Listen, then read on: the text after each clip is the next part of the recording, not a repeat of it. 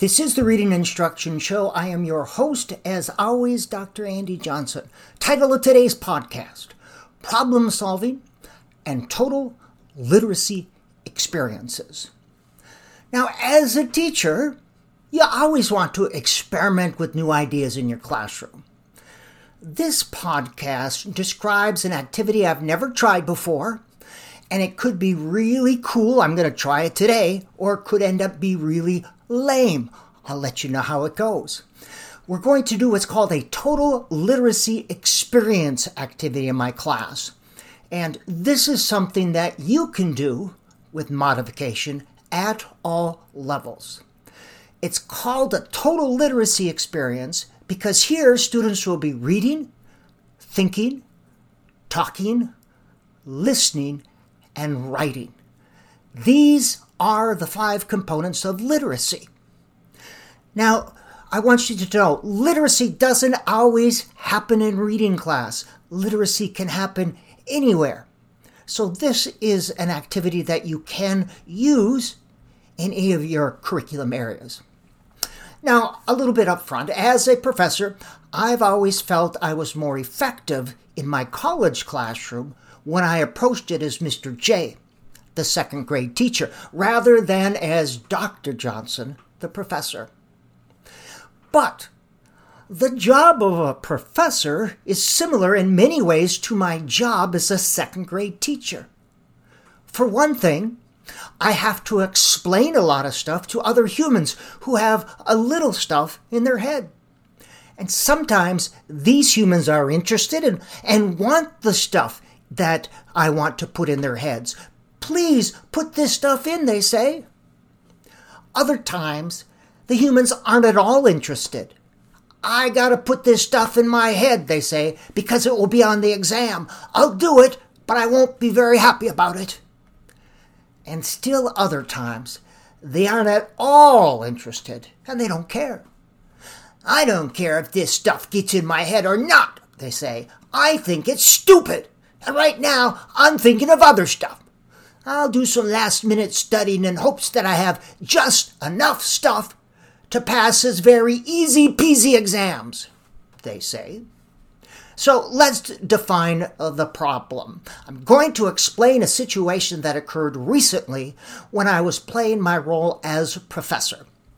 This situation is one in which all K 12 teachers find themselves in at some point. They all encounter this. And you'd be lying if you said it wasn't so and I'm going to use a form of cognitive modeling or think aloud protocols in this podcast. And I'm sharing the co- a cognitive process called the five step problem solving method. And this is a method that can be applied to all problems, both in the classroom and out, both related to your teaching and other things. It also makes a pretty nifty post reading activity if you're using problem based learning. Here, the teacher finds a problem within the story, and students use the process to find a solution. Now, if you're using this to deal with an issue in your class, know that the problems and the products or answers will differ, but the five step problem solving process will be the same. In other words, the principles and ideas I'm describing here can be applied to all classrooms at all levels. So let's take a look at the problem. The first problem. The other day I was explaining stuff when I realized the students in my undergraduate methods class just weren't that into it. This was the first problem. They weren't hanging on my every word, and they weren't jotting down all the very important things I was trying to explain to them. And I could tell from their body language that the information was not life changing. The second problem the classroom decorum had gotten a little lax. People were talking over each other during discussions. When I tried to move from an activity back to a lecture mode, people kept talking and students seem to put minimal effort in small group activities. And don't get me going on large group discussions, they were a struggle. The third problem was the exam. The results from my last online exam were not good. Now, I give my students a three or four day window in which they can take an online exam. In this exam, 30 questions are randomly generated from a test bank of about 150, and students can take the exam three times over a three or four day window. Their highest score is, re- is recorded. And I think to myself, my God, I've become a fluff professor. Well, let's look at reflecting. After class, I was reflectorating, as I usually do, and it really bothers me when a class doesn't go just the way I want it to. After 27 years in higher education, I still have to put a lot of time into preparing for class. And I knew in this situation that I had to get things back on track, which meant problem solving. Now, Howard Gardner defines intelligence as the ability to solve problems. Could I be intelligent in this context and solve the problem? So, reflection a reflective teacher is an effective teacher. A reflective teacher always asks him or herself, why? Why did this class go or not go the way I had planned? For me, it could have been that the stuff I was trying to explain just simply was not that interesting. Or maybe my delivery wasn't good. It could have been that the material was unfamiliar, thus making it difficult to connect with other information. I wasn't making that connection for them. Or perhaps they didn't see how this stuff would apply in any way to the real life classrooms in the future. Now, in my classrooms, I've stressed the importance of building community in the classroom. I have, and I have to ask myself, have I built too much community? I've also talked about the importance of building relationships with my students and creating a safe environment. And I thought to myself, is there too much relationship within this classroom? Is my environment too safe? Do I need to make things more stressful? Now, right now, as I'm writing this, I'm sitting in my pajamas writing this podcast and chapter. Hopefully, it will be a chapter. It's 5:30 in the morning and it feels like my class is looking right over my shoulder. And that's because they will either read this chapter or listen to it on a podcast or both. Now, in the writing world, we call this a sense of audience. And I have a very powerful sense of audience. And I have to say, it's a bit nerve wracking, but at the same time, it really helps me write. And right now, I'm going to switch pronouns. Right now, I'm writing directly to my class using first person pronouns. And let me say, I like you. Not like, like, but like. I'm getting to know you in our weekly discussion posts. I catch bits of discussion in small group activities. And I listen to the conversations that take place before class. Sorry, but I do. And I like engaging with you before class. On Monday, one guy seemed to have watched all the football games on Sunday. That's incredible. That's impressive. You're funny, bright, wonderful students, and I'm not just saying that to butter you up. I don't need to butter you up. Also, I can see your teaching selves beginning to emerge, and that's exciting. Emergent teaching is just like emergent literacy. So, problem solving. Now, a good teacher doesn't blame the students or external circumstances if things don't go just right. A good teacher reflects after each lesson. A good teacher always asks, What can I do differently next time? And there are always things that can be done differently. So, after reflecting after this class on Monday, I went into problem solving mode using the five step problem solving process. And here are the steps. Step one define the problem. That's the first step to define the problem. And I described three problems just now. One, a lack of engagement with the lecture material. B, loose classroom decorum. And C, poor exam results. And if I had to put it into one problem, it would be a lack of serious engagement with class content both in and out of class. Now, I could be wrong on this define, definition, but that's how I see it. Step two is to generate ideas. That's the second step in good problem solving. Generate solutions or ideas. Now, here are some ideas that I came up with. Number one, blame the students. It's common for professors to blame students when their classes don't work. Sometimes teachers do this. They say things like, students are disrespectful, students are lazy, they're unmotivated, students aren't prepared, students don't want to learn, they aren't doing the right stuff in high school to get them ready. Now, I know you shouldn't evaluate ideas during step two, the idea generation phase, but blaming students is a really bad idea for three reasons. First, it takes away any responsibility from the teacher. Second, it removes the impetus to do something differently. And third, we shouldn't view our students through a deficit lens. All students want to learn. It's a natural state of being human. But sometimes things get in the way.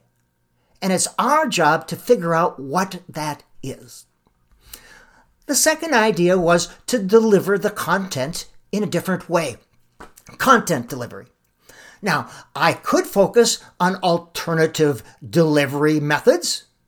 Some ideas I thought about was to try to be more engaging in, in my delivery, maybe more joke breaks or fewer joke breaks, maybe include more activities, flipped learning, online lectures, students learn and present projects, students learning contracts, student learning contracts, podcasts with classroom activities, YouTube with classroom activities. Idea three was to be a hard ass. I could play the I'm the professor card. Now, 20 years ago, this is exactly what I would have done. I would have taken this approach. And if I did, I'd remind students of tests and points all the time. And I do more lecturing, then base a large portion of the exams on my lectures. And I'd start having lots of graded assignments, and I'd dock points if students' projects didn't match up exactly with my rubric. Now, this is just as dumb an idea as number one, and it often happens because here I'd be using my power to manipulate and control students, and that's not teaching. This is totally against my philosophy as a student centered holistic educator. Managing through power and control is what authoritarian regimes do. I don't want to create a points economy where I am the all powerful Oz, doling out and docking points. That's not the kind of classroom I want. Now, I am not a naive little Bambi deer. In the upper grades and in higher education, there's always going to be some of this. And that's not a bad thing. But it should never be the main thing and it should never, ever be used as a behavior management approach at any level.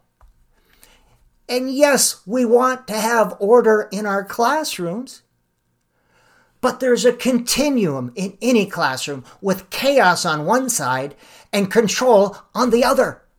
No one likes either of those. But in the middle, there's a sliding structure that always moves a little more towards one end of the continuum or the other based on students and situations. Number four, I could attend to learning styles.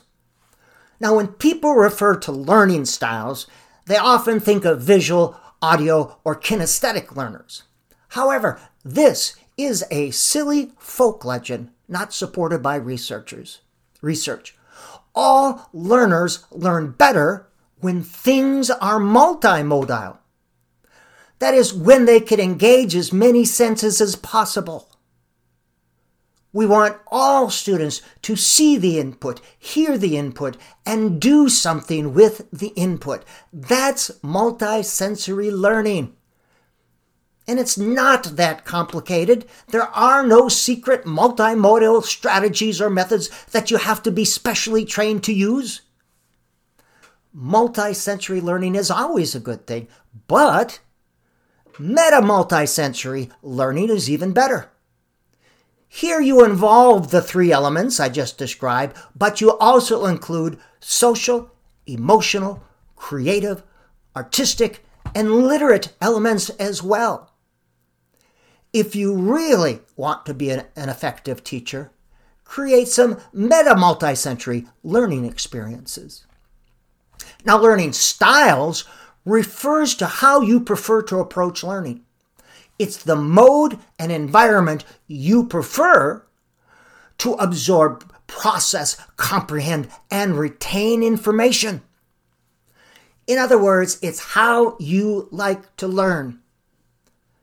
And your learning styles could include one or more of the following listen to a podcast, read, Look at videos, study at night, study in the morning, study in groups, study in a quiet place, study in a place with people, study with music on, study with shooter ear guards on, or other. How do you best like to learn? What's more effective for you? There is no common learning style. So, step three is to evaluate the idea and get input. Once you have chosen an idea, evaluate it and get input. Now, this is where I'm going to involve my students, and I'm going to do this today. The first thing we uh, will do in class today is to ask students to read chapter six or listen to this podcast. Then they'll use writing to respond to some writing prompts.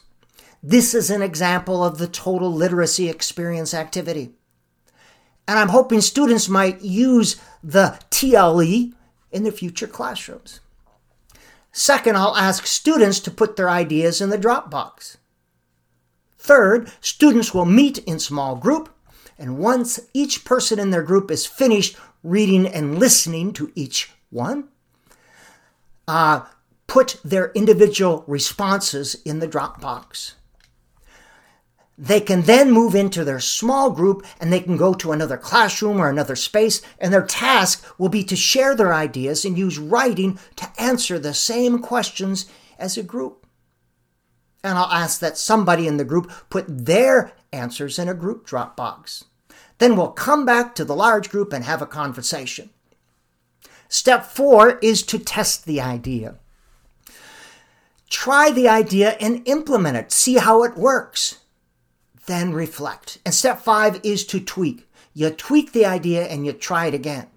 And at this point, you can either implement the idea, reject the idea, or repeat steps two through five. Here are the prompts I'm going to use. One, describe your general reaction to the chapter. What were you thinking as you read it? What popped into your head? Two, do you see a problem? If so, how would you define the problem? And you won't hurt my feelings. It's okay if kindly old jo- uh, Dr. Johnson needs to do things differently. All teachers need to do things differently at times. And step three, what ideas do you have for solving the problem? Step four, what is your learning style? How do you best like to learn? And step five, what's the lesson beyond the lesson that you might take for this? And like I said, this idea could be really cool or it could really stink. And that's the exciting part of teaching, trying new things. Now, here's some lessons beyond the lesson. No teacher is perfect. It's important to reflect and honestly look at your teaching after each lesson or class. Also, it's okay to get honest answers from students related to learning styles on occasion. I wouldn't ask them to evaluate things. How did my lesson go? What did you like? That's not appropriate. But it is okay to say, How do you like to learn? And it's okay to make changes based on student feedback. There is no perfect system. Also, authenticity and honesty goes both ways. It's okay to be honest with your students. They can handle it. Also, literacy doesn't always happen in a reading class. Authentic literacy activities gets students using reading and writing for authentic purposes, and the total literacy experience activity is one such authentic literacy activity. It can be used in a reading class as well as any other curriculum area. This has been the Reading Instruction Show. I'm your host, Dr. Andy Johnson.